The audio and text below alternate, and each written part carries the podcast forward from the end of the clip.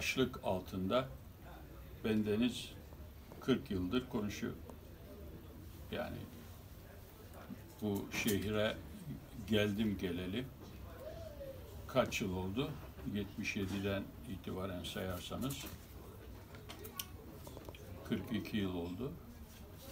42 yıldır konuştuğumuz bir konu.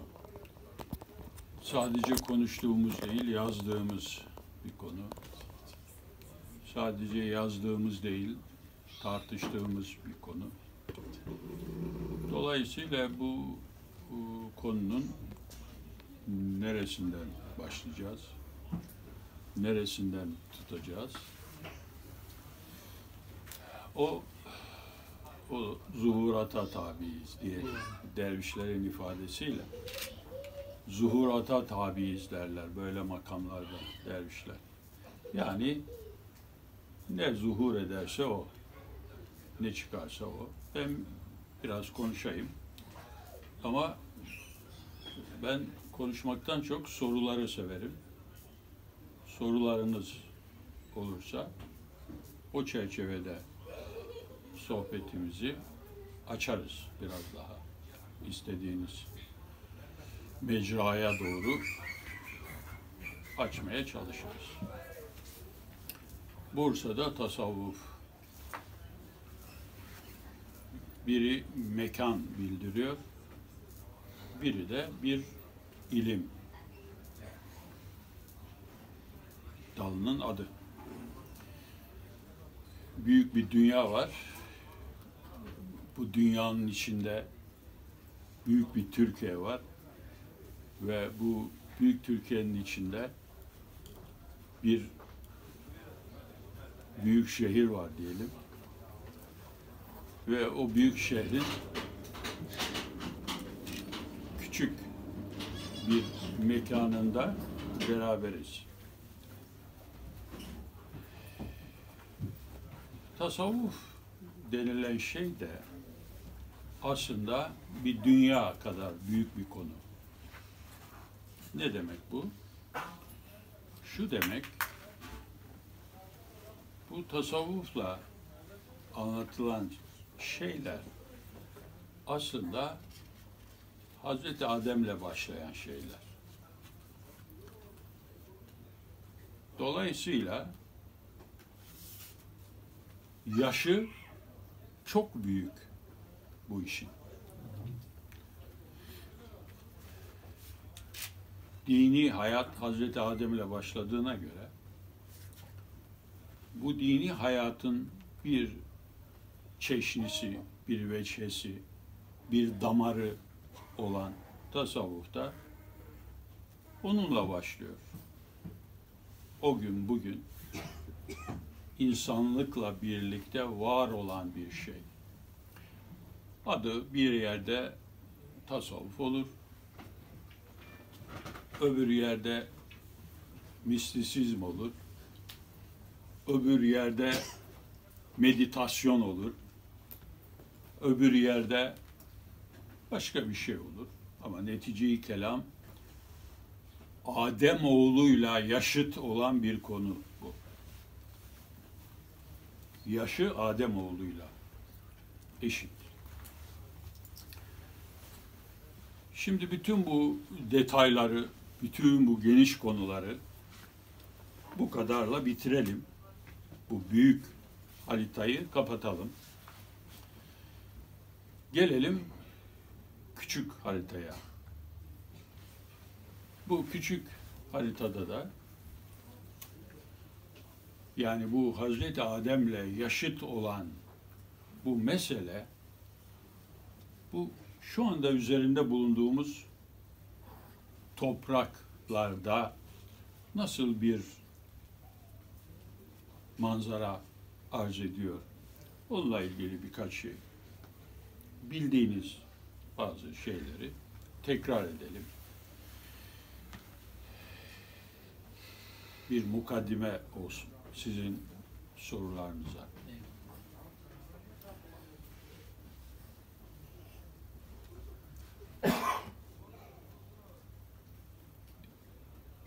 Tasavvuf daha çok bu dediğim Hazreti Adem'den beri akıp gelen bu büyük nehrin İslam dünyasındaki adı.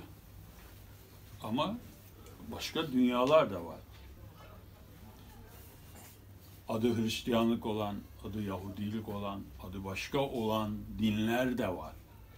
O dinlerde de bu damar var gayet tabii. Bu damar sadece bizde olan bir şey değil.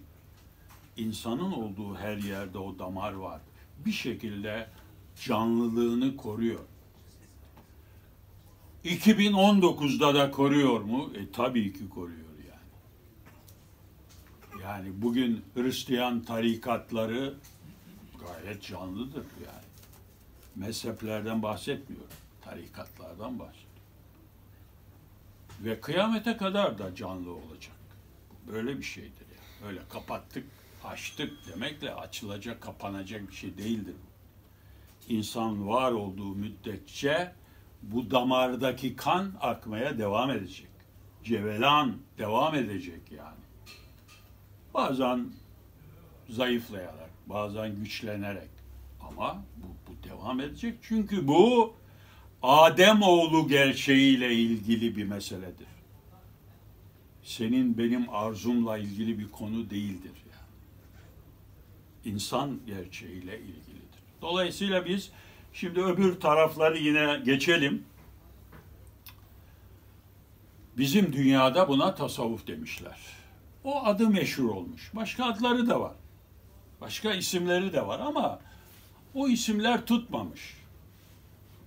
Bu tasavvuf kelimesi sonradan çıkmış olmasına rağmen Kur'an'da ve hadiste olmamasına rağmen bu kelime tutmuş. Bazen böyledir yani. Bazı kelimeler tutar ve esasın önüne geçer. Bazen de insanın ismi unutulur, lakabı öne geçer değil mi? Onun gibi biraz. Dolayısıyla İslam dünyasındaki bu, bu damar, bu, bu atar damar, ben ona atar damarlardan biri diyorum.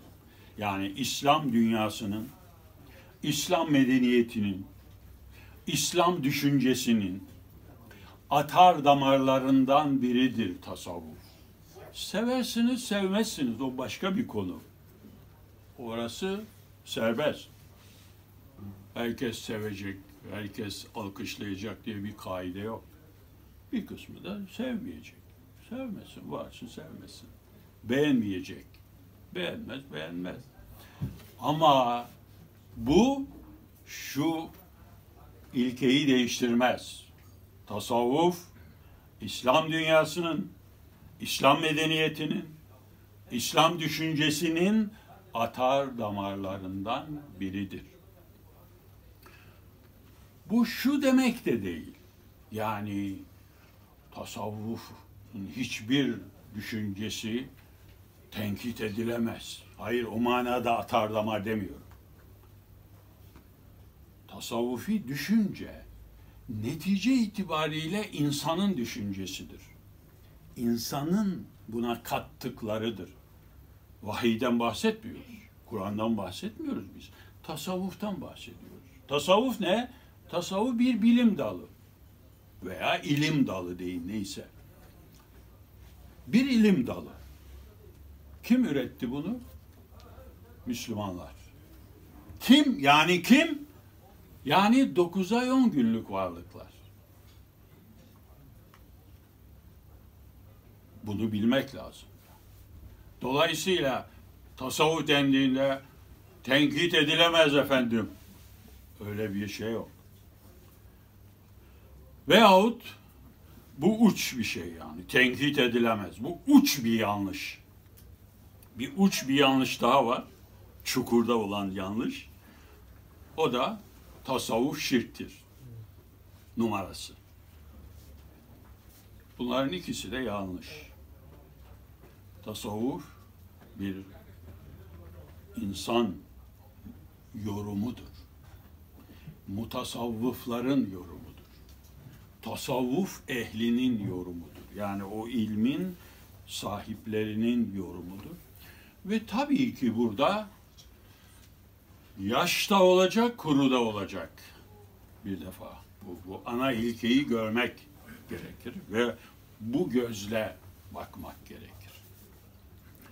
Bu ne zaman başlıyor? İşte biz İslam dünyasından bahsediyoruz. Diğer insanlık tarihini bir tarafa koyduk dedik.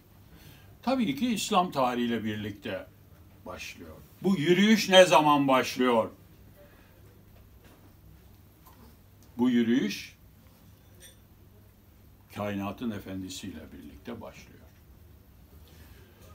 Bu düşüncelerin mayası nerededir derseniz o oradadır. Yer ve mekan bildir hocam derseniz yer ve mekan bildiriyorum. Mescidi Nebevi'dir. Mekan orasıdır. İnsan ise kainatın efendisidir. Onunla başlıyor. İlk madde odur. Ama o zaman ne tasavvuf kelimesi var, ne derviş kelimesi var, ne tarikat kelimesi var.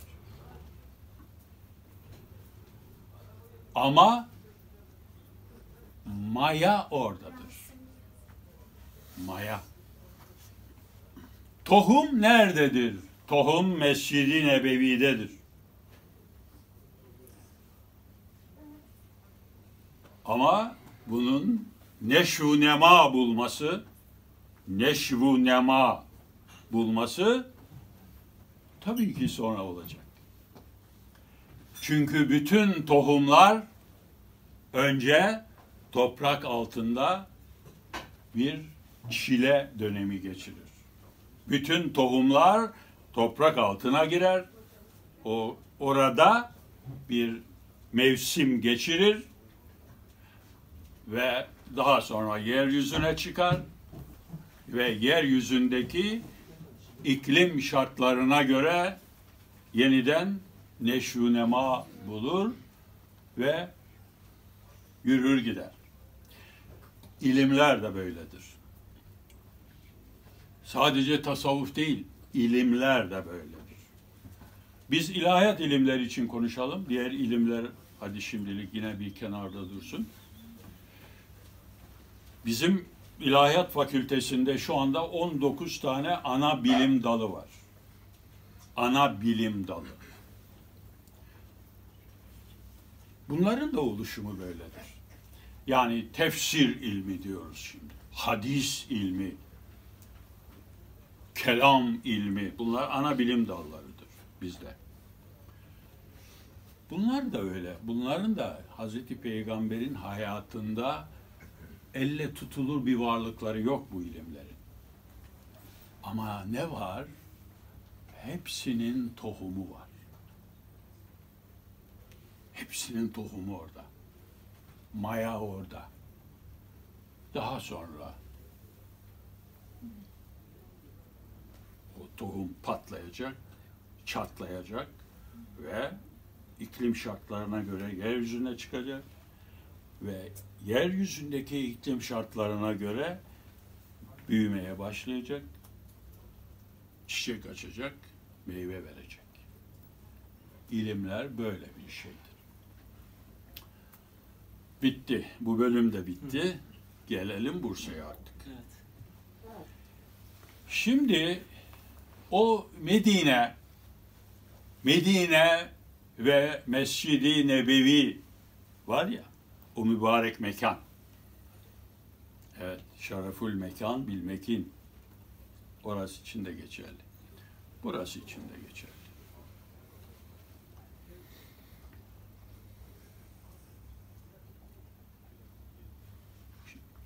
Mekke'nin bir adı da Ümmül Kura'dır. Ümmül Kura ne demek? Şehirlerin anası demek. Ümmül Kura.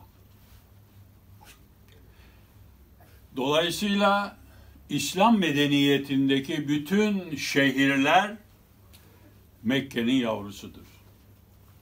Mekke ve Medine'den bir şey taşır.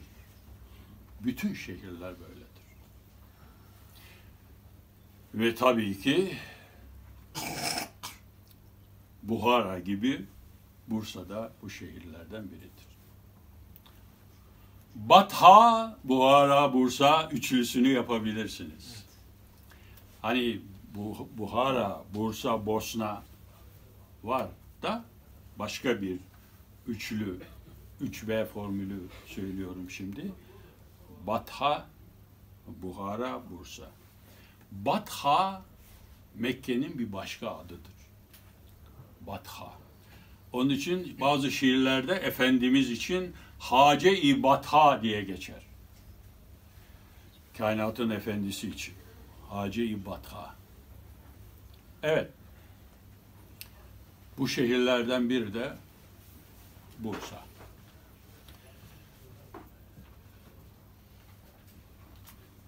O tohum, o tohumun bereketi veya uzantısı yaklaşık 700 yıl önce buraya gelmiş. Ve bu şehir, bu mekan, bu toprak 700 yıl önce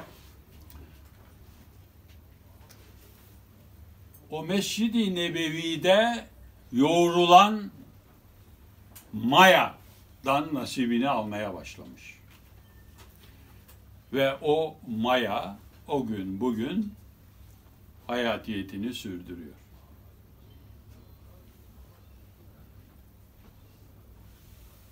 Dolayısıyla 1326'da ezan-ı Muhammediye ile tanışınca bu şehir bu atar damar dediğimiz isterseniz siz toplar damar deyin. Bilmiyorum doktor var mı aramızda? Yani bunlar aynı şey midir değil midir? Onu da fazla bilmiyorum da her neyse. Bu ezan-ı Muhammediye ile birlikte bu şehir 700 yıldır o neşveyi teneffüs ediyor. O hal ile hallenmiş oluyor yani. O dini hayatın içindeki farklı bir ton. Öyle hayal edin şimdilik. Dini hayatta farklı tonlar var. O tonlardan biri. İsterseniz başka bir benzetmemi söyleyeyim.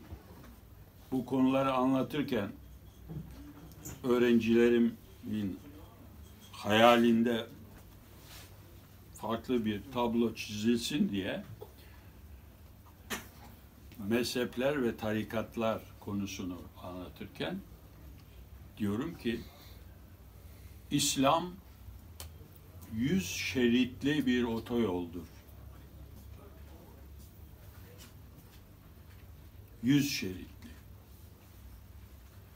Yani mezhepler de üç beş tane değil, tarikatlar da üç beş tane değil. Çok.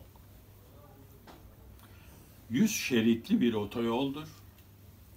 Ve bu otoyolun iki tane kırmızı çizgisi vardır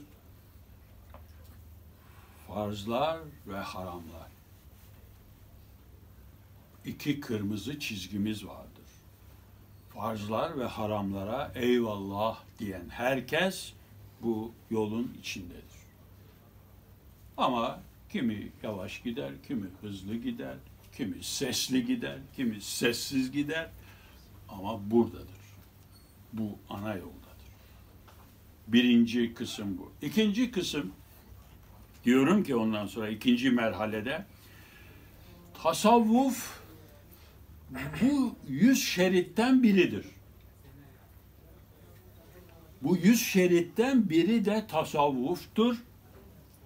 Devam ediyorum. Tasavvuf da kendi içinde yüz şerittir. Rengarenk bir alem vardır yani. Bunu teke indirmeye gerek yok. Teke indirirsek sıkıntı çıkar. İzah edemeyiz. Tasavvuf, evet o büyük yüz şeritin bir tanesidir. O da kendi içinde yüz şerittir. Bu neden geliyor? Nedir bu renklilik? Bu renklilik buradan geliyor. Burasını yaratan öyle yaratmış. Senin benim arzuma göre şekil alacak hali yok. Bu renklilik buradan geliyor. Burası da birdir, ayrı değildir. Burası ayrı bir şey değildir. Biz ayırıyoruz bazen.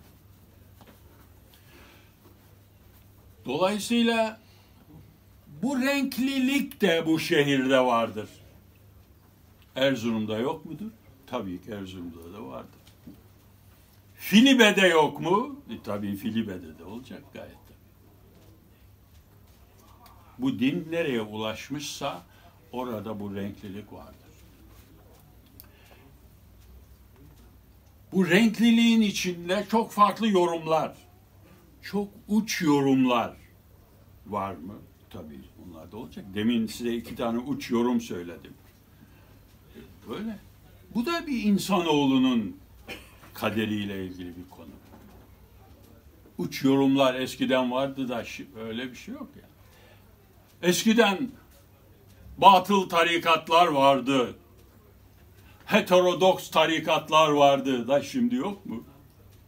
Olmaz mı ya? O zaman ona hat, heterodoks dediler, öbürü meterodoks demiştir, öbürü baş... Diyecek insanoğlu buna müsait bir varlık çünkü. Dolayısıyla 1326'dan sonra Osmanlı Devleti'nin de başkenti olan, payitahtı olan bu şehirde mutasavvıflar var oldular ve bu kültürün çatısı kuruldu.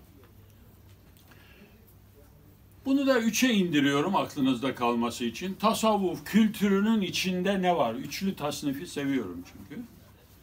Saca yağı örneğini seviyorum. Tasavvuf kültürü. Ne var içinde? Üç şey var.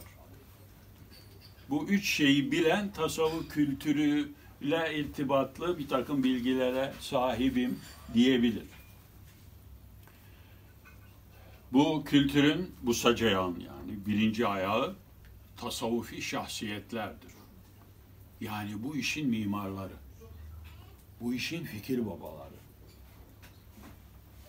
o mayalamayı yapan insanlar. Şahsiyet, insan bir başka ifadeyle. Birinci unsur insan, şahsiyet, mutasavvıf, şey, derviş, neyse. İkinci unsur, bu insanların eserleri. Bu şahsiyetlerin eserleri, bu kültürün ikinci ana ayağıdır. Eserlerini de isterseniz ikiye ayırabilirsiniz. Yetiştirdiği insanlar da onun eseridir. Yazdığı kitaplar da eseridir. Ama bazı mutasavvıfların kitabı yoktur bazı mutasavvıflar kitap yazmamıştır. Bazıları belki yazamamıştır. Bazıları da daha enteresan bir şey yazmış Sonra im, imha etmiş. Bunlar da var. Sayısı az da olsa bu da var. İmha ediyor. Niye ediyor? O da esrarengiz. Biz onu şimdi böyle uzaktan yorumluyoruz mesela. Doğru mu yanlış mı? Yorum bu. Yorum demek doğru da olur, yanlış da olur. O demektir yani. Kitap yazdığı halde imha edenler var. Biz şimdi tahmin ediyoruz aklımızca. Ne kadar tutar bilemem. Mesela bunlardan biri şudur. Kitap yazıyor.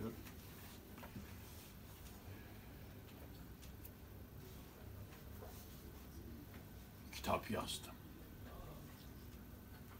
Bizim ilahiyatçılarda çoktur bu cümle. Bu, bunun kitabını yazdım. Hala okumadınız mı? Bu noktaya geldiğinde denize atıyor kitabını. Böyle bir şey hissettiği anda bu kitabı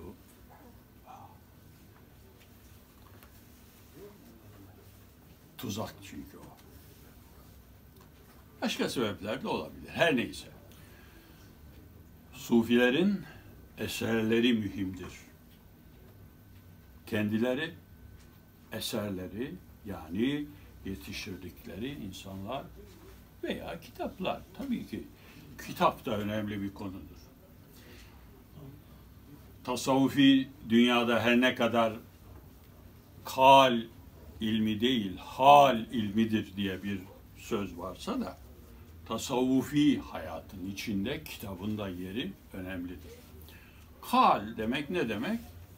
Laf demek, söz demek. Doğru, kitap anlamına da gelir. Bu kitapların hepsi değersizdir anlamına gelmez. Tasavvuf hal ilmidir, kal ilmi değildir, doğrudur. Ama bu kitapları da sıfırlayan bir şey değildir. Kitap mühimdir. Kitaplarla irşat da önemlidir. Önemli bir konudur yani. O kalin, lafın e, hale göre durumu ayrı bir konu. Evet, kişiler, kişilerin eserleri ve üçüncüsü de tasavvuf kültürünün mühim bir ayağı, üçüncü ayağı da mekandır. Yani dergahlar. Yani tekkeler. Niye? Niye mühim bu arkadaşlar? Çünkü insan mekanda eğitilen bir varlıktır. Hani o meşhur üçleme zaman, mekan, ihvan. Mühim bir konu. Mühim bir konu. Bu, bu nerede mühim bir konu? Yani insan eğitimi için mühim bir üçleme bu. Bu başka bir saca ya. İnsan eğitimi için zaman, e, tabii ki zaman. Zaman olmadan hiçbir şey olmuyor. Zamana ihtiyaç var. Ama zaman kadar mühim bir konu daha var. Mekan. İnsanoğlu denen bu varlık mekanda eğitiliyor. Bir mekan lazım. Bir de ne lazım? İhvan lazım. Buradaki ihvan kim? İhvan-ı Müslümin değil. Buradaki ihvan muallim anlamında. Yani mürşit anlamında. Zaman yetmez. Mekan lazım. Mekan da yetmez. Bir muallim lazım. Kim için? İnsan için. Ne için? İnsan eğitimi için. Tasavvuf da bir insan eğitimi olduğu için, bir gönül eğitimi olduğu için, bir ahlak eğitimi olduğu için, bir nefs eğitimi olduğu için mekan kadar tabii ki mühim bir unsur. Rehber insan gerekiyor. Dolayısıyla tasavvuf kültüründe bu üç konu önemli. şahsiyetler, tasavvufi şahsiyetler, mutasavvıflar, bu işin ustaları, bu işin ustalarının yapıp ettikleri, yetiştirdikleri, yazdıkları, çizdikleri ve bir de bunları yapabilecek olan bir mekan, bir yer. Adı tekke olur, adı cami olur, medrese olur, önemli değil. Ama bir mekan gerekiyor. Ve buna da biz tasavvufta genel olarak tekke diyoruz, zaviye diyoruz, dergah diyoruz, hangah diyoruz vesaire vesaire. İşte Bursa tasavvuf kültürü var mı yok mu benim? Böyle bir soru kendinize sorabilirsiniz. Benim bir Bursa'da yaşayan bir insan olarak bir tasavvuf kültürüm oluştu mu? Bu bu üçlemeye göre bunun cevabını verebilirsiniz. Yani ben Bursa'nın meşhur büyük mutasavvıfları hakkında 3-5 cümlelik bilgim var mı? Çok da değil yani. 5 cümle ama doğru cümle yani öyle edebiyat değil yani. Emir Sultan çok büyük bir mutasavvıftır, çok ulu bir şahsiyettir falan filan değil. Öyle. Büyük şahsiyetlerle ilgili kısa eskilerin ifadesiyle muhtasar, müfit 3-5 cümlelik bilgimiz olacak. Bu, bu şehirde yaşayan insanlar olarak. Büyük tasavvuf ehlinin eserlerine dair hem kitapları hem talebeleri 3-5 cümlelik bilgilerimizin olması lazım. Ve nihayet Bursa'nın tekkeleri, dergahlarıyla ilgili bazı bilgilerimizin olması gerekir. Geldik son bölüme.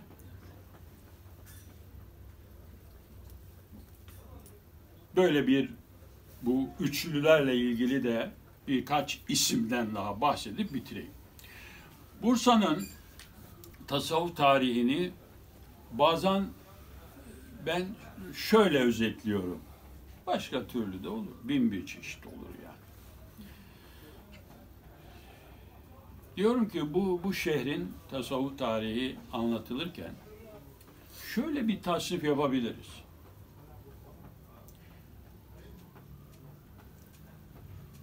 Bursa'ya başka şehirlerden gelen zevatı merkeze alarak bir Bursa tasavvuf tarihi yazılabilir.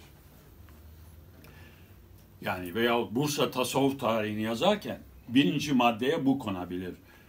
Başka şehirlerden gelerek burada postu serenler, postu sermek bizim tekkenin tabiridir. Yani bir yere postu sermek demek orada şeyh olmak demek anlamındadır yani. Post kavgası da buradan gelir. O da bizim tekkelerle ilgilidir. Post kavgası. Yani Şeyh Efendi ölünce posta kim geçecek? Bir kavgadır gider. Eskiden de vardı bu. Şimdi daha çok.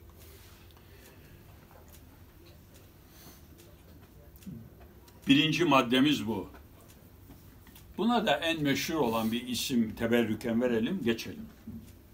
Bursa'ya 1326'dan sonra birçok yerden, mekandan, daha önce e, Müslüman olmuş, fethedilmiş şehirlerden buraya insanlar gelmeye başlıyorlar. Birçok şehirden gelen, buraya postu seren, hatta fetihten önce gelenler de var.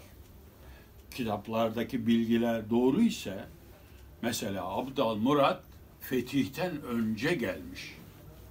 Postu nereye sermiş? Ta Abdal Murat tekkesinin oraya sermiş yani. Abdal Murat var ya Pınarbaşı'ndan ta yukarılarda. Dağın eteğinde şu anda. Oradan şehir kuş bakışı görünüyor. Abdal Murat 1326'dan önceleri gelmiş oraya postu sermiş. Orası ıssız bir yerde yani düşünün. Eski Hisarı Bursa olarak düşünün. 1326'da fethedilen yer neresidir? şimdiki Hisar bölgesidir yani o düzlük, o hastanenin arka kısmı. O düzlüktür fethedilen şehir odur. Şehir Hisar'la çevrili olan yerdir o zaman için. Şehirler Hisar'la çevrilidir. Onun için oraya Hisar deniyor. Şehir orasıdır. İnsanlar orada yaşıyorlar. Onun dışında başka yerde insan yok. Bağ, bahçe var. Ziraat yapılıyor. Ama şehir orası. Dolayısıyla Abdal Murat'ın oralar ıssız yerler ama gelmiş ve işine başlamış yani. O tip bir de e, esas e, insan e, unsuru var fetihten önce.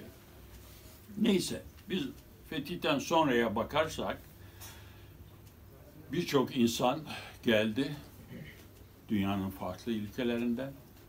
Bunların da bunların da hepsini temsilen birinin adını zikredip geçelim. O da Buhara'dan gelen Emir Sultan olsun tabi. Buhara'dan gelen 1300'lü yılların sonunda Bursa'ya Bursa'yı teşrif ediyor ve 1429-30'larda da vefat ediyor. Mühim bir şahsiyet. Bize eseri ulaşmamış. Eseri yok. Yazmayanlardan mı? Yazamayanlardan mı?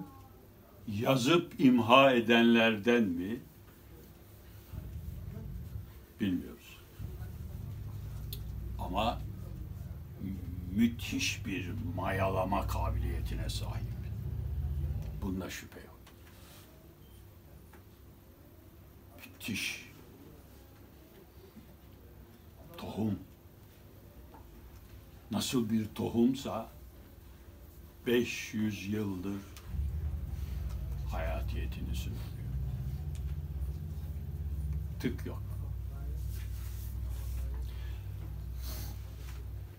İkinci grup bu tasavvuflar ise bu şehirde doğan, bu şehirde yaşayan, bu şehirde dergah kuran ve bu şehirde vefat eden yine yüzlerce insan var. Bu tasavvuf kültürünü geliştiren, güzelleştiren ve çevresine aktaran yüzlerce insan var. Onlardan da bir isim vererek geçelim. Temsilen, hepsini temsilen. O da Üftade Hazretleri olsun. Hazreti Üftade de bu şehirde doğan 1400'lü yıllarda bu şehirde doğan 1500'lü yıllarda vefat eden Muhammed Muhyiddin Efendi Hazretleri o da ikinci gruba örnektir. Emir Sultan'dan farklı olarak bazı yadigarları bize gelmiştir. Bazı şiirleri bize gelmiştir. Hadi burada Aziz Mahmut Hüdayi de zikredelim üçüncü maddede. Üçüncü madde ise bu şehrin mekanlarında ve bu şehrin mürşitlerinin rehberliğinde tasavvufi terbiyesini tamamlayıp başka şehirlere gidenler ve postu orada kuranlar var. Üçüncü grup. Bu şehirde bu şehrin dergahlarında tasavvufi terbiyesini tamamlıyor ama postu başka şehirlerde kuruyorlar. Atıyorlar. Bunların da en meşhuru, e, tanıdığınız bir isim söyleyelim. Tabii ki daha başka birçok insan var.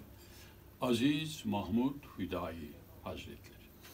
Aziz Mahmud Hüdayi Hazretleri Bursalı değil ama Bursa'da üst düzey bir hukukçuyken öyle diyelim Üftade Hazretlerine aşık oluyor ve hayatı değişiyor. Ve daha sonra da İstanbul Üsküdar'da dergahını kuruyor. O da 1600'lü yıllarda vefat ediyor. Üftade Hazretlerinden bahseder de bir farklı hizmetini söylemezsek eksik olur. Bir iki ay önce bu Üftade'de bir program olmuştu. Orada da söyledim. Aziz Mahmut Hüdayi Hazretleri çok enteresan bir iş yaptı. Başkalarının pek yapmadığı. Bizim kültür tarihimizde bunun örnekleri çok azdır. Nedir o? Mürşidinin sohbetlerini not almış. Yazmış. Yani Üftade Hazretlerinin sohbetlerini yazmış. Hatta Arapçaya da çevirmiş. Daha sonra Arapçaya da çevirmiş. Veya belki bir kısmını sohbet ederken Arapçaya çevirerek sohbet etmiş. Ama neticeyi kelam pek yaygın olmayan bir iş yapmış. Şimdi kitap yazmak başka bir şeydir. Konuşan bir insanın, not o zaman tabii böyle numaralar yok tabii. Konuşan bir insanın konuşmalarını yazmak kolay bir iş değil. Ve büyük bir kitap ortaya çıkmış. Kitabın adı Vakıat. Vakıat, hani vaka var ya vakalar, o manaya geliyor o kelime. Ama bu vakatın birkaç manası var tasavvuf kültüründe. Bir tanesi de rüya demektir. Vaka, rüya demektir. Ben vakada gördüm demek, rüyamda gördüm demek yani. Vakatın bir anlamı daha var, işte bu. Bir müridin, mürşidinin sohbetlerini kaleme alması. Şimdi Emir Sultan'ın hiç eseri yok dedim. Üftade'nin var, birazcık var. Bazı şiirleri bize ulaştı. Çok az da olsa. Bir iki sohbeti falan ulaştı. Fakat Aziz Mahmut Hüdayi sayesinde biz muhteşem bir zenginliğe sahip olduk. Üftade'nin sohbetleri ne ulaşmış olduk. Nerede bunlar? O Üftade programında ne zaman? Temmuz'da. Temmuz'da mıydı? Temmuz ayındaydı evet. Orada da anlattım. Bu konuyu temas edince Osman Gazi Belediye Başkanı heyecanlandı. Hocam getir hemen basalım filan dedi. Öyle dur bakalım yani öyle kolay mı? Neyi basacaksın? Hazır değil ki. Kocaman büyük bir cilt. Yani Arapça. Ben onunla ilgili bir doktora tezi yaptırdım ama bitiremedi yani. Bitmedi doğru dürüst. Yarısını yaptı öyle kaldı. Yani vakat bu büyük kitap, bu üftadenin sohbetlerini bir araya getirecek bu büyük kitap. Bunun Arapçası Üsküdar Selim Ağa kütüphanesinde himmetinizi bekliyor. Yazılacak da, tercüme edilecek de ama aslında geç kalınmış bir hizmet. Neyse, bu vesileyle vakattan da bahsetmiş olduk. Evet, ezan da okunuyor, bitirelim. Son bir isimden daha bahsedeyim müsaadenizle. Bu üçüncü gruba giren, yani bu şehirde yetişen ama İstanbul'u ve dolayısıyla başka yerleri aydınlatan bir mühim insan daha var. Çok var da ikisinden bahsediyoruz şimdilik. Onun da adı Şeyh Vefa. Şeyh Vefa da İstanbul'da işte Vefa semti denilen semt ondan ismini alıyor. Şeyh Vefa Konyalı ama burada buranın bu mekanda tasavvufi terbiyesini alıyor kimin yanında? Abdüllatifi Kutsi'nin yanında. E şimdi gel de Abdüllatifi Kutsi'den üç cümle bahsetme. Abdüllatifi Kutsi nereli? Kutsi. Kutsi söylüyor bunu. Kudüslü. Türbesi Zeynilerde. Zeynilere yolunuz düştüğünde Emir Sultan'ın biraz daha doğusunda. Türbesi orada. Kudüslü türbesi burada. Peki mürşidi nerede? Mürşidi Türkistan'da. Kim? Zeynüddin Hafi. Zeynüddin Hafi diye mühim bir gönül adamı var. 15. yüzyıl Türkistan'ının yıldızlarından biri. Ve bu Abdüllatif Kutsi Kudüs'ten kalkıyor, Buhara, Semerkant coğrafyasına gidiyor. Derdi, derdi o işte. Ve kadere bakın, kaderin cilvesine bakın. Buhara'dan dönüyor. Kudüs'te karar kılmıyor. İstanbul daha fethedilmemiş, fethedilmemiş. Abdüllatif Kutsi Bursa'dadır. Ve dergahını orada kuruyor. Şimdiki Zeyniler Camii'nin olduğu yerde dergahını kuruyor. Orası bir geniş külliyedir. Bakmayın şimdi kala kala bir cami kalmış. Bütün o caminin etrafındaki evler, apartmanların hepsi mezarlıkların üzerindedir. Ne yazık ki. Abdüllatif Kutsi buraya geliyor, dergahını kuruyor ve insanlar yetiştiriyor. O güzel insanlardan biri de Şeyh Vefa, muhteşem. İstanbul demek bir manada Şeyh Vefa demek.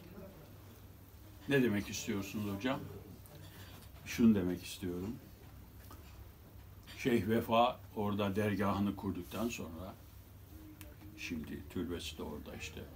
Bu Bilim ve Sanat Vakfı'na gitmiş olanlar varsa orada işte orası. ...1400'lü yıllar yine... ...ve İstanbul'un... ...bugünkü tabirle söyleyeyim... ...bütün entelektüelleri o tekkenin elemanı. Öyle bir gavurca laf kullanalım o, o insanlar rahatsız olur mu bilmem de. Yani 15. yüzyılın bütün entelektüelleri yani dervişleri demiyorum. Devlet adamları dahil, şairler dahil, alimler dahil, şeyhülislamlar dahil o dergahta, o dergahta soluklanıyor. Böyle bir, bir çap yani çapını tahayyül edin diye bunu söylüyorum. Böyle bir çapı var. Lütfetmiş. Lütfeden lütfetmiş.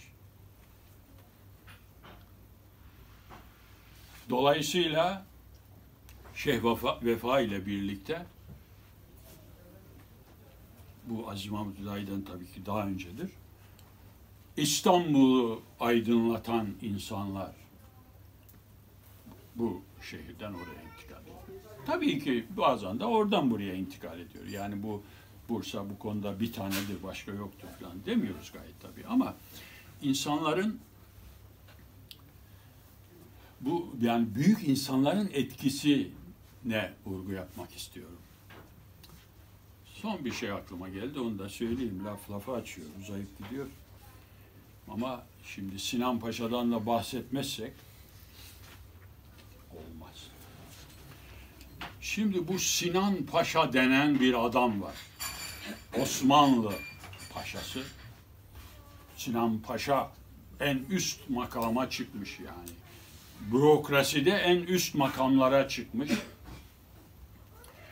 Ama aynı zamanda ilimde de üst makamlarda. Bunların hepsini herkes bir araya getiremez. Yani bazen bürokrat, bürokrasinin en üst kademesine çıkar ama okuması yazması yoktur. Öyle adamlar var Osmanlı'da yani. Öyledir yani. O, o günkü düzende bu anormal bir şey değil yani. O bürokraside en üst noktada. Güçlü vesaire vesaire. İlimle pek ilgisi yoktur. Ama bazı bürokratlar ilimde de en üst noktada. Sanat dallarında en üst noktada. Böyle insanlar da var. Böyle kazaskerler var yani. Böyle Şeyhülislamlar var. Sadece ilimde değil yani başka alanlar. Allah bazen lütfediyor. Tabi bunların sayısı azdır yalnız onu da söyleyelim. Bunların sayısı azdır. Öyle üç dalda at oynatmak. Hem ilim dünyasında bir numara olacaksın. Hem sanat dallarında bir numara olacaksın. Hem bürokrasi falan. Sayıları azdır.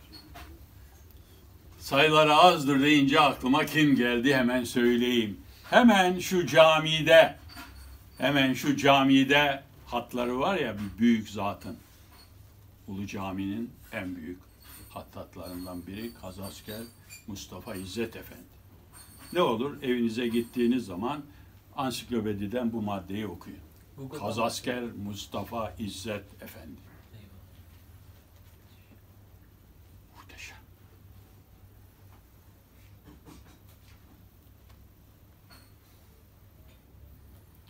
Nasıl bir kabiliyettir Allah.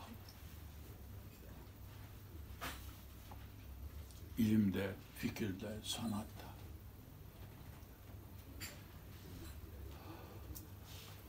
Evet. Şeyh Vefa dolayısıyla neyse Kazasker girdi araya. Esas Sinan Paşa'dan bahsedeceğim en son olarak muhteşem bir şair aynı zamanda. Ve bir kitap ismiyle bitirelim. Mutlaka okumanız gereken bir kitap. Sinan Paşa'nın Tazarru Namesi. Tazarru Name diye bir kitap. Tazarru Name yazan Sinan Paşa işte bu Şeyh Vefa'nın mürididir. Şeyh Vefa'nın mürididir. O kitapta baştan sona üç harfle beş noktayı anlatıyor. Baştan sona odur. Yani aşk. Anlattığı odur. Bu kitap Mertol Tulum hocanın himmetiyle basılmıştır. Hatta orijinali de var. Orijinaliyle birlikte basılmıştır. Merak edenler kaçsınlar, okusunlar. Çaylar geldiğine göre oturalım artık. Bitti mi hocam? Soru cevap faslına geçelim mi? Vallahi bence soru olmazsa olmaz. Tamam. Soru sormak isteyen var mı? Yoksa ben açılış babında bir soru sorayım mı hocam? Benim, benim de var bir tane. O zaman Hocam mekan demişken e, bölgedeki bu bölgedeki hemen tekkelerin e, özelliklerinden bahsedebilir miyiz? Nerede hangi tekke vardı? Nereyle bir iktisatlıydı? Şimdi o o çok geniş uzun bir konu. Ondan e, bahsedemeyiz. Yani sonu gelmez. Fakat şunu söyleyeyim. Bursalı bir büyük mutasavvıfın da adını zikretmiş oluyoruz böylece. Bursa tekkeleri şanslı sayılır. Mesela İstanbul tekkelerine göre daha şanslı sayılır. Aslında Bursa'da 40 tekke varsa İstanbul'da 400 tekke var. Ama Bursa şanslıdır. Çünkü 1936'da vefat eden Şemsüddin Mısri Hazretleri Bursa tekkelerini genişçe anlatmış. Onun da dergahı bu PTT'nin olduğu yerdeydi şu anda. PTT olan yerde Mısri dergahı vardı. Onun son şeyhi Şemseddin Mısri Yadigar-ı Şemsi diye bir kitap yazmış. Orada bu 600 yıllık süre içinde Bursa'daki tekkeleri tek tek ele alıyor, anlatıyor, şeyh efendilerini de tanıtıyor. Şehir merkezindeki bütün tekkelerin tarihi bu. Tabi detayına girersek dediğim gibi çok uzun olur. Evet, başka. buyurun hanımefendi siz de sorun. Efendim, tasavvuf bir gönül eğitimi, nefs eğitimi, ahlak eğitimidir buyurdunuz. Fakat ben Deniz Cımbız'la seçtim. Başında da e, tasavvuf bir bilim dalıdır diye söylediniz. Bu üç harften, üç harfe yolculuktan bilim dalı olarak tasavvufun yeri nedir acaba? Şimdi evet orada e, bir bilim dalıdır e, derken bir ilim dalıdır diye de ilave ettim aslında. Çünkü bu çağdaş bir şey. Yani bilimle ilim bazen birbirinden ayrılıyor. Hani ilim e, daha farklı bir anlam yükleniyor ilimlere. Bilimler biraz daha e, spesifik mi oluyor? Daha e, daha dar çerçeveli mi oluyor? Daha çağdaş mı oluyor? Fakat e, esas sorunuz yani e, bilim mi ilim mi onu tartışmayalım. Fakat biz genelde tasavvuf tarihçileri İslami ilimleri sıralarken tefsir gibi, hadis gibi, kelam gibi ilimlerden bahsederken yanına bu ilmi de koyuyoruz. Tasavvuf ilmi. Fakat bunu bazıları bu tasnifin içine almıyor. Tasavvufun kendine has bir yorumu, bir bakış tarzı olduğu için diyorlar ki tasavvuf madem bir haldir, hal ilim olmaz gibi bir yorum yapıyorlar. Hani benim benim kanaatime me, e, kanaatimi öğrenmek isterseniz tabii ki biz onu o ilim dallarından biri olarak değerlendiriyoruz. Ama kendine has bir yolu ve yordamı var tabii onu da ilave ediyoruz. Yani e, diğer İslam medeniyet tarihine bir bütün olarak baktığımız zaman diğer ilim dalları gibi de bunun da bir ilim bir e, yeri var ve fakat kendisine has bir metodolojisi var diyoruz. Ama işte o karşı tezi savunanlar da bu kendine has metodolojiyi kabul etmiyor tabii. Onu genel e, kabullerle birlikte anlamak istedikleri için ilim değildir diyen de var. Ama dediğim gibi herhalde kültür medeniyet tarihine bütün olarak bakıldığı zaman bir ilim dalı olarak değerlendirmek mümkün. Ama tekrar ediyorum kendine has çizgileri ve yorumları korumak şartıyla gayet. Var mı sorusu olan arkadaşlar? Buyurun hanımefendi. Hocam niçin tasavvuf diye İslami ilimler arasından bunu seçtiniz? Bir de e, bu tasavvuf kültürüne hakim olabilmek için e, şahsiyetleri, e, bunların şahsiyetlere ait eserleri ve e, o şahsiyetlere ait mekanların önemli olduğundan bahsettiniz. Dolayısıyla sizi tasavvufu seçtiğinize göre en etkileyen menkıbe diye soruyorum. Evet menkıbe hiç bilmem. Aklıma gelmez menkıbe. Ama bu birinci sorunuz bana daha önce sorulduğu için onu söyleyeyim size. Cevabı şöyle yani niye bu mesleği seçtiniz? Neden seçtiniz? Kim söyledi? Kim yaptı gibi böyle meşhur soru var. O soruda şöyle bir e, formül buldum. Gayet kısa, gayet veciz, üç kelimelik bir cevabım var. Kader,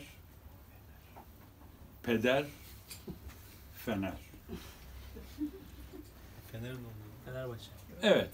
Fener ne oluyor? Doğru sormakta haklısınız. Kaderle peder anlaşıldı. Belli. Birinci sebep tabii kader. İkincisi de peder. Eyvallah. Üçüncü feneri kısaca açayım. Hem de bu vesileyle geçen günlerde vefat eden hocamızı da rahmetle analım. Eyvallah. Fener'le arkadaşlar şunu kastediyorum. İstanbul İmam Hatip Okulu Fener semtindedir. Ben Deniz orada okudum.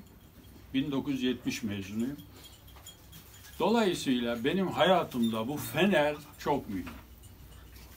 Benim önümü aydınlattı çünkü. Neyi kastediyorum Fener ile? 1964-70 yıllarım İstanbul'da geçti. Bir, bu okulun öğretmenlerini kastediyorum. İki, İstanbul kültürünü kastediyorum. Üç, kitap ve dergileri kastediyor.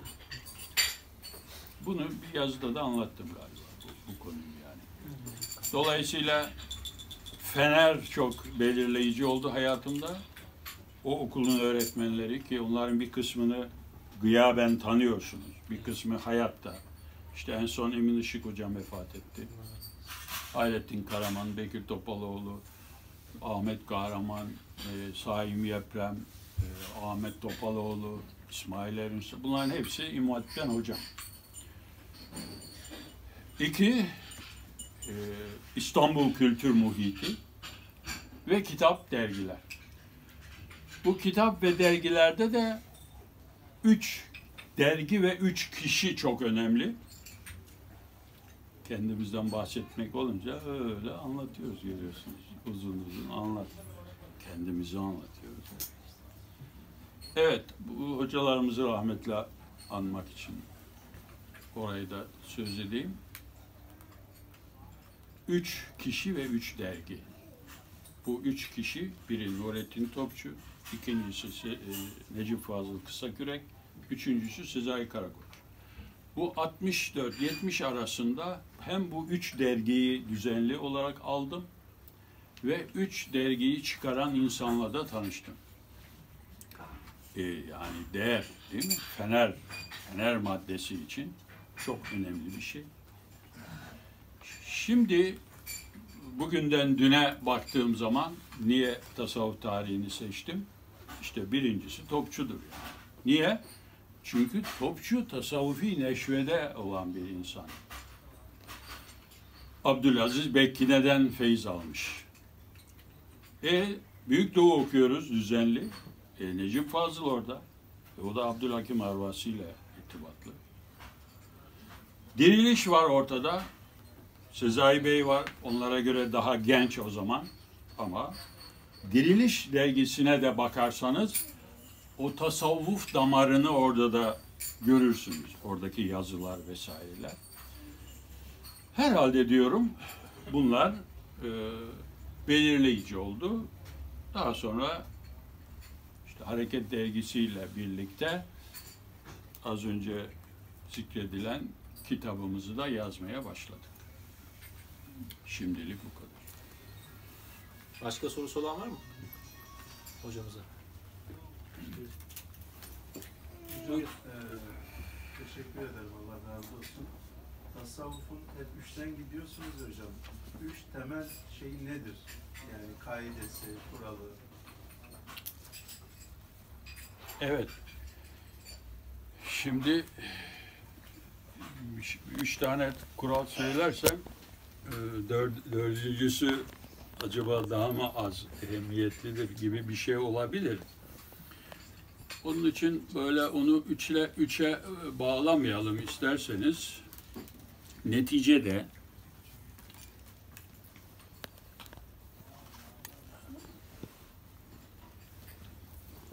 deminki sohbetin de bir yerinde geçti. Eğer tasavvufi eğitim ki öyledir, bir gönül eğitimi ise, bir kalp eğitimi ise zaten merkezde bulunuyor demektir. Yani şöyle de cümleyi kurabiliriz arkadaşlar. Dinin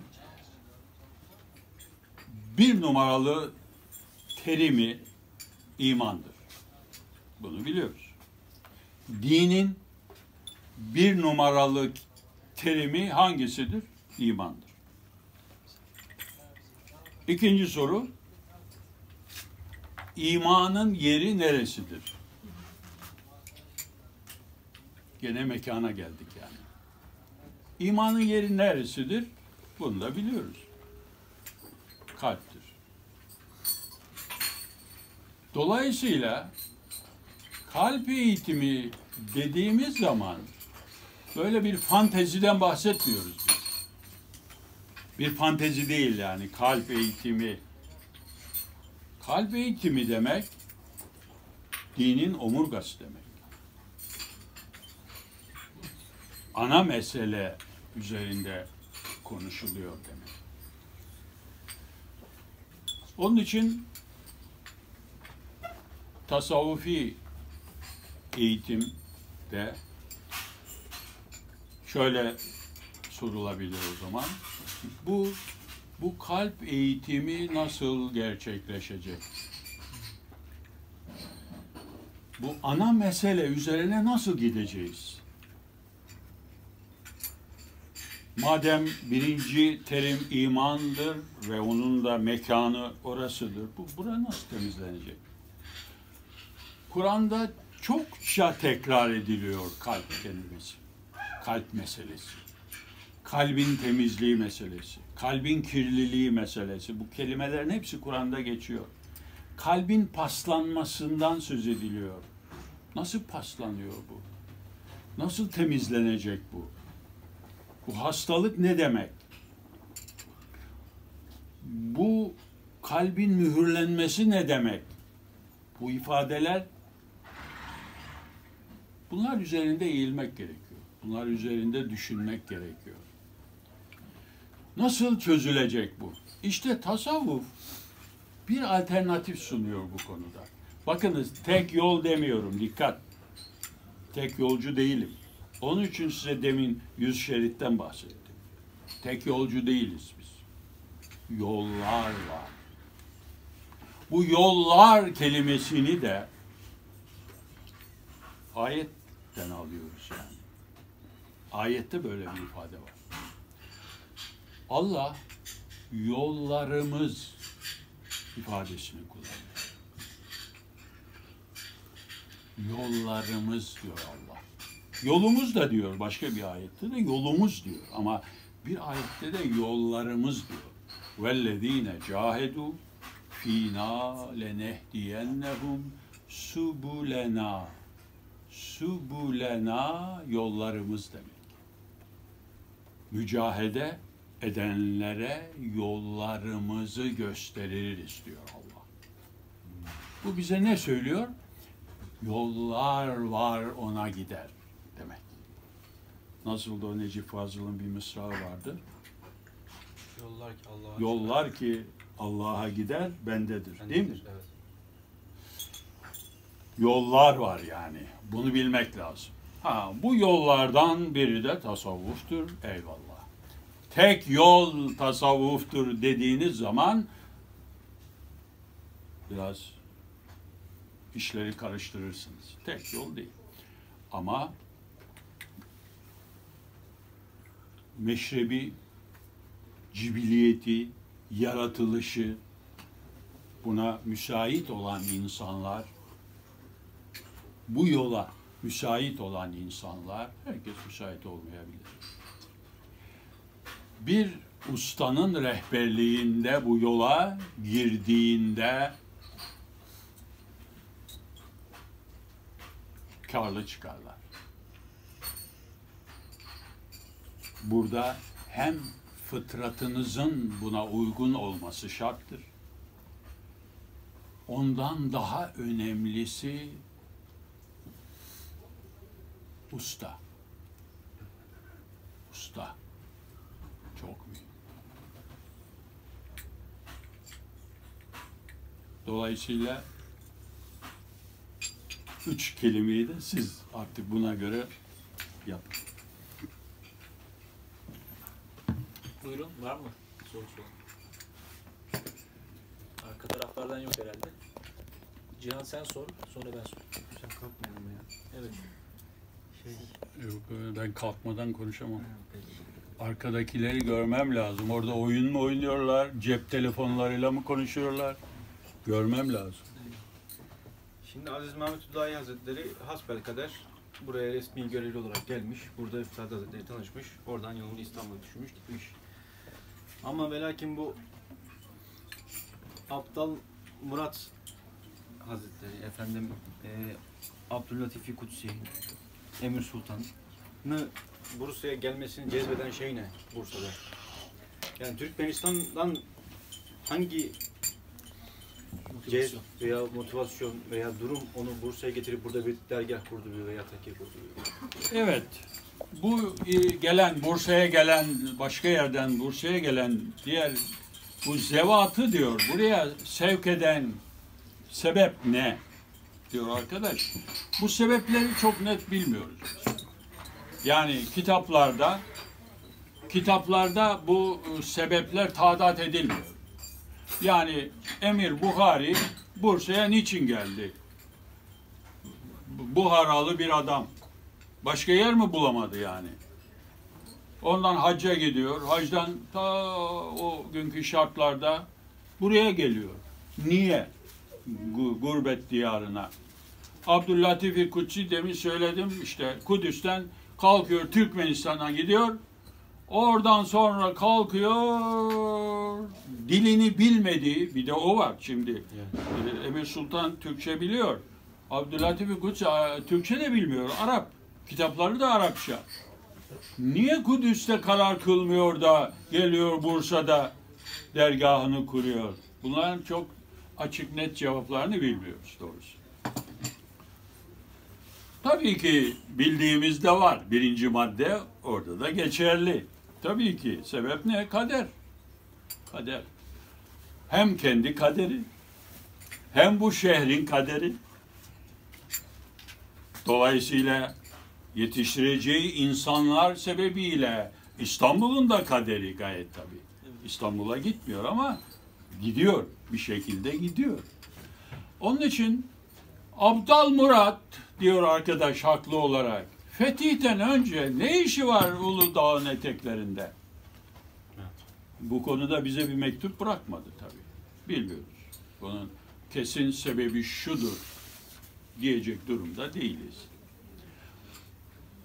Ama bunların da bu tarihlerde bu şehre geldikleri biliniyor. Onun için bunları daha önce başkaları mı teşvik etti? Sen filan yere gideceksin dediler mi? Ha bir kısmını biliyoruz. Bir kısmına mürşidi diyor ki icazetini verirken sen filan yere gideceksin. Böyle olanları da var.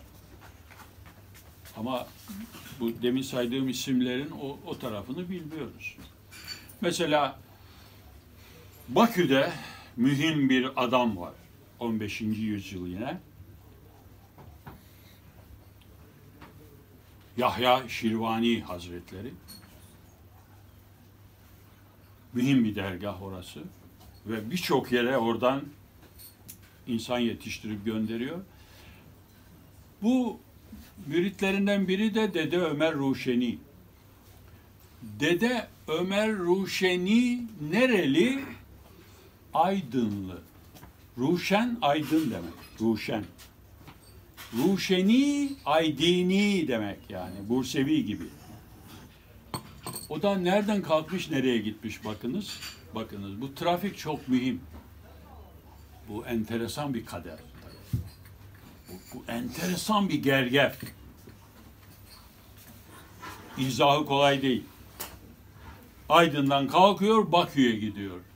Derdine deva bulmak için. Orada derdine deva buluyor.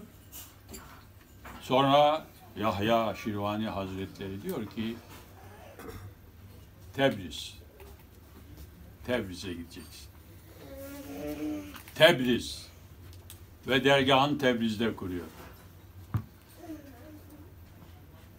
15. yüzyıl yine. Aynı yüzyıl.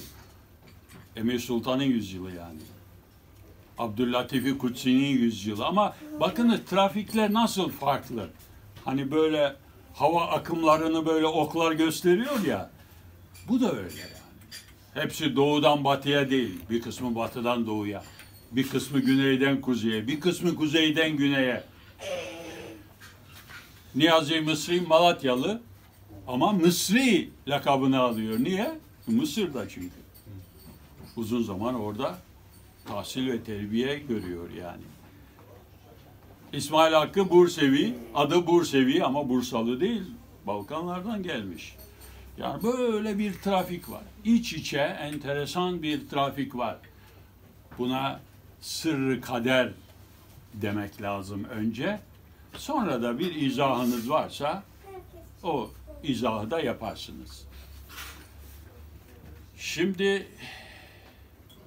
Tebriz'e 90'lı yıllarda bir heyetle İran'a gittik otobüsle.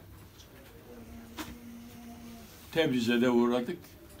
Tabii benim ilk aklıma gelen soru bu. Bu Ruşeni nerede? Ruşeni muhteşem bir adam. Muhteşem eserleri var, muhteşem şiirleri var. Türk edebiyatının da yıldızlarından biri aynı zamanda. Dede Ömer Ruşeni. İlk ilk sorun bu oldu ama ne yazık ki hiçbir iz yok. Ruşeni ile ilgili hiçbir iz yok. Niye yok? Tabii ki Şii kardeşlerimiz sağ olsun. İz yok.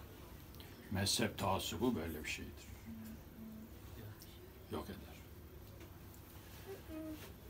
Gazali de İran'dadır.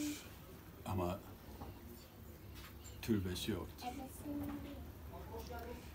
İşin cilveli tarafı Gazali'nin çok yakınında Firdevsi'nin bir türbesi var.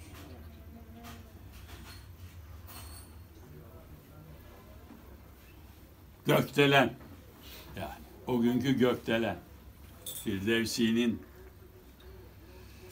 ama yakınında Gazali gariban. Bir yer gösterdiler bize işte Gazali'nin falan. Evet.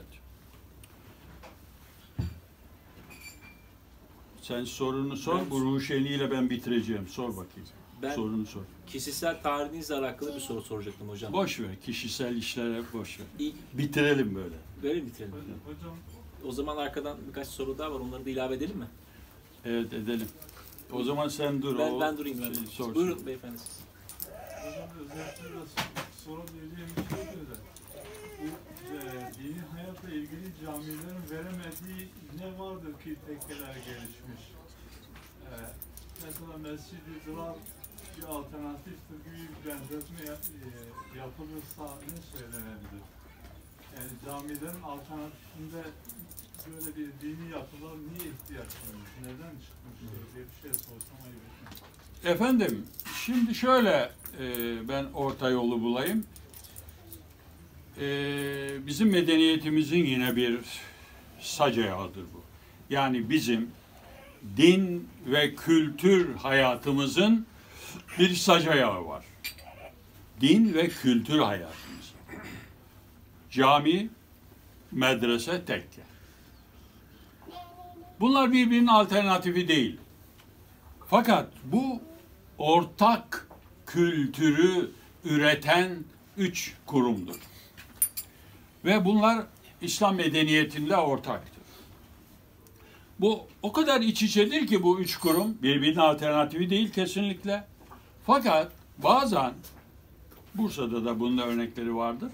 Mesela bugün cami diye gittiğimiz bazı camiler aslında tekkeydi tekke diye biliniyor. Bazı camiler tekke idi, bazı tekkeler aynı zamanda camidir. Dolayısıyla böyle bir ortak fonksiyonları var bunların. Ama biz bunu anlatırken de şunu söylüyoruz baştan. Diyoruz ki camiler daha çok günlük ibadetlerimiz içindir. Medreseler daha çok ilim tahsili içindir. Tekkeler ise daha çok ahlak eğitimi içindir. Bu, bunu söyledikten sonra bu üç binanın tarihte yapıp ettiklerine baktığımız zaman bunların iç içe olduğunu görürsünüz. Ama Fuat Bey'in sorusunda yer alan e, ne cami ne caminin ne eksiği var ki tekke zuhur etti? Veya medresenin ne eksiği var ki tekke zuhur etti? Konusundan bakarsanız tabii ki bu üç kurumun ayrıca kendine has özellikleri var yani. Şimdi Ulu Cami Arkadaşlar Ulu Cami 500 sene aynı zamanda medrese görevi görmüştür. Yani biz 100 yıl önce Bursa'ya gelseydik, 100 yıl önce Bursa'ya gelseydik, Ulu Cami'nin içinde medrese eğitimimizi alabilirdik. Bu şansımız olabilirdi yani. Niye? Yani yıl 12 ay Ulu Cami'nin bir köşesinde medrese eğitimi veren bir hoca vardır. Belki dört köşesinde dört hoca da vardır. Gidersin orada oturursun. Bir ay, üç ay, beş ay, beş yıl o oradan istifade edersin. Medresedir orası. Sadece namaz kılınan, cuma günü hutbe okunan mekan değil yani. Bunun tekkeler düşünüldüğünde bunun aksi de söz konusu. Ama esas şeye geleyim şimdi. Mescidin yani camilerin ve medreselerin veremeyip de tekkenin verdiği nedir hocam diye sorarsanız ben size çok yalın ve basit olarak söyleyeyim. Sohbetler eşliğinde şiir ve musikinin desteğiyle birlikte sunulan din eğitimidir. Sohbet camide de var diyeceksiniz. Doğru, camide de var. Ama caminin atmosferi biraz daha farklıdır. Tekkenin atmosferi biraz daha farklıdır. Dolayısıyla oradaki insani ilişkiler, oradaki ikili ilişki farklıdır. Caminin imamı ile cemaati arasındaki diyalog, tekkede müritle mürşit arasındaki diyalogtan farklıdır. Orada bulamadığını orada bulabilir insanlar. Demin de söyledim, fıtratı da buna müsaitse, hele hele o usta da usta ise ne mutlu sana. Ben Bursa'ya ilk geldiğinizde ziyaret ettiğiniz cami ya da türbeyi ya da tekkeyi soracaktım hocam. Vallahi unuttum. Yani şimdi uydurarak bir şey söyleyebilirim ama gerek yok. En e, öncelikle e, nereye gittim doğrusu bilmiyorum. Ama herhalde en, e, bir defa geldiğimde şunu söyleyeyim. Geldiğimde e, hocam Süleyman Uludağ sağ olsun Allah selamet versin. Ben gelmeden oturacağım evi tutmuştu. Lami Çelebi Camii'nin bitişi. Çekirge'de Lami Çelebi Camii'nin bitişiğindeki evin dördüncü katında oturduk. Ee, İkinci katta da şimdiki rektörümüz Sayın Kılavuz'la birlikte. O binada oturduk. Yani ne diyelim ilk oraya gittik. Lami Çelebi Camii'ne gittik. Belki hemen yukarısında birinci Murat'a gittik. Bilmiyorum ama tabii ki en kısa zamanda Ulu Camii'yi ziyaret ettiğimizi e, söyleyebiliriz yani. Ama onun dışında çok net şeyler hatırlamıyorum. Toparlayalım mı? Bitirelim mi? Evet bitirelim. E, Bitirmek için sen de sorunu sor dedim. Ruşeni ile bitiriyorum. Ben sohbetlerimde genellikle öyle yaparım. Size de öyle yapayım. Haksızlık olmasın. Ruşeni'nin hani demin dedim ya onun da kitaplarını okuyun, şiirlerini arayın, okuyun. Muhteşem şiir. 15. yüzyıl şairi ama e, muhteşem. Bir bir şiirinde de mesela böyle diyelim ki 20-30 beyit var. Her beyitte bir tasavvuf tarifi var. 30 satır var. 30 satırda 30 tarif. Böyle şiirleri var yani. Onlardan bir beyt okuyarak bitirelim efendim. O tarif, tasavvufu tarif ettiği beyitlerden biri de şu. Tasavvuf yar olup bar olmamaktır. Bar yük demek. Yük. Bar gir, beygir buradan gelir yani. Farsça. Neymiş tasavvuf? İki kelime söylüyor bakınız. Tasavvuf yar olup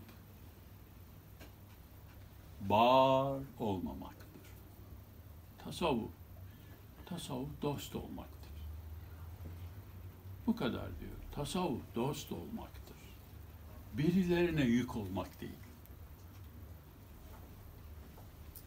İkinci mısra Gülü gülzar olup har olmamaktır. Har diken demek. Har. Tasavvuf gülistan olmaktır. Diken olmaktır. Hayatınız gülistan olsun. Çok teşekkür ederiz hepinize geldiğiniz için. Ekim ayı sonunda da e, sosyal medya hesaplarından duyuracağız hangi konu buraya konuk olacak diye. E, o zaman yine sizleri bekleriz. Ayağınıza sağlık. Hepinize iyi akşamlar dileriz. Kayıt bitti, kayıt çıktı.